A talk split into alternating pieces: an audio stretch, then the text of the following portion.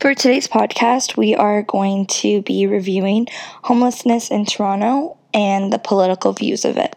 For starters, I am going to just give you guys some background knowledge. Um, basically, the government can make poverty and homelessness in Toronto specifically a lot better with all of the power that they have, but in a way, they're actually kind of making it worse by not doing anything. And as I stated before, there are so many statistics that keep going up and numbers that keep going up of people who are sleeping on the streets and just not able to be financially stable and obviously having to go to homeless shelters instead. Justin Trudeau, the Liberal leader, in 2017 came up with a plan that would have built and repaired over 130,000 housing units for homeless people to have a place to stay. Now, this would cost $40 billion, although all leaders need to be on board in order to pass this, just like many different things that go on. All leaders or people who have seats in the government um, need to be on board in order to pass certain plans, laws, etc. Um, so the NDP leader, Judge Jagmeet Singh, doesn't think that we should do this because he thinks it'll be a crisis for future development, um, for future developers, sorry, to looking for land to build on, which I do understand, but at the same time, there's people who are starving, um, very low income families, and people who are also living on the streets who need these houses. And for um, him not to be on board at all is sad to me because I feel like if he just said gave it the a okay, homelessness would already be decreasing rather than increasing each year. As I stated before in my last podcast, in 2016, um, there were 4,157 people um, living on the streets or sleeping on the streets at night. And now in 2017, there are 5,092 people li- living on the streets or sleeping on the streets at night. Therefore, the numbers are obviously going up, and we need to figure out a solution fast before it becomes 6,000 people, 7,000 people, and etc. If you read um, people's arguments on this as well, not just my personal opinion, other people's opinions, Canada is bringing in all of these refugees and etc., which is amazing. But these people are coming here with nothing and still ending up with nothing.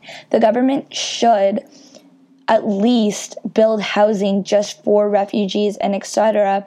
and jobs just for refugees to get these people on their feet rather than letting them live on the streets as a lot of them are a lot of people who are living on the streets now aren't just people who have really bad mental health issues or drug addicts and etc. It's mainly people who are coming here for a better life. For example, the Aboriginal people off the reserves and still ending up with nothing because they can't get a job um, that's paying enough for them to pay their rent. Also, this approach to build um, more housing for um, homeless shelters and etc.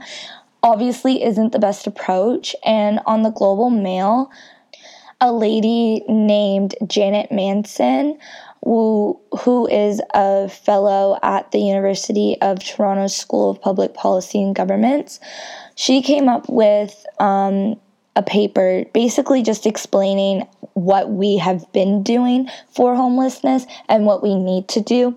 And even her view on this is that maybe we need to stop all of the planning that we've been doing and come up with better ideas because clearly it's not working.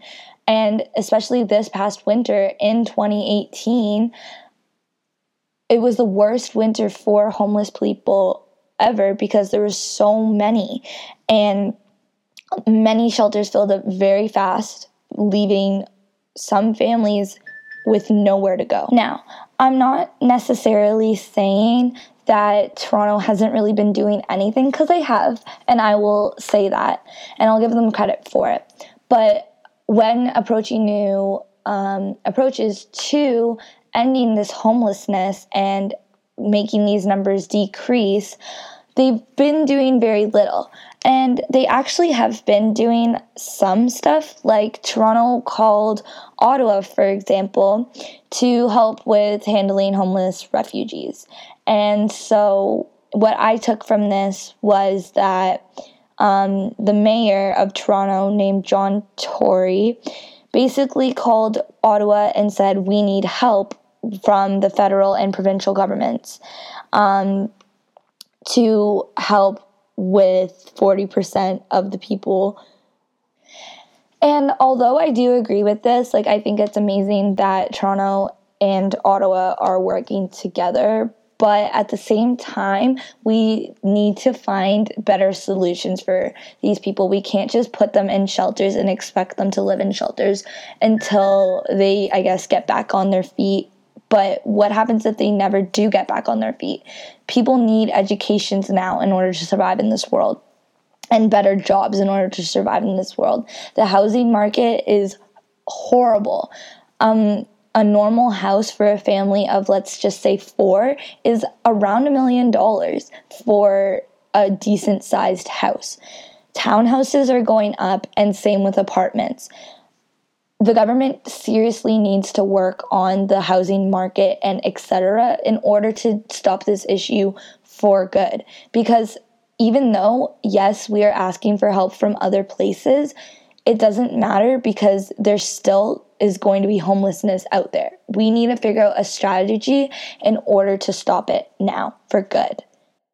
On that note i would kindly like to ask you to go to my next podcast where I will be talking about possible solutions that Toronto needs to have um, and put in place in order to end this.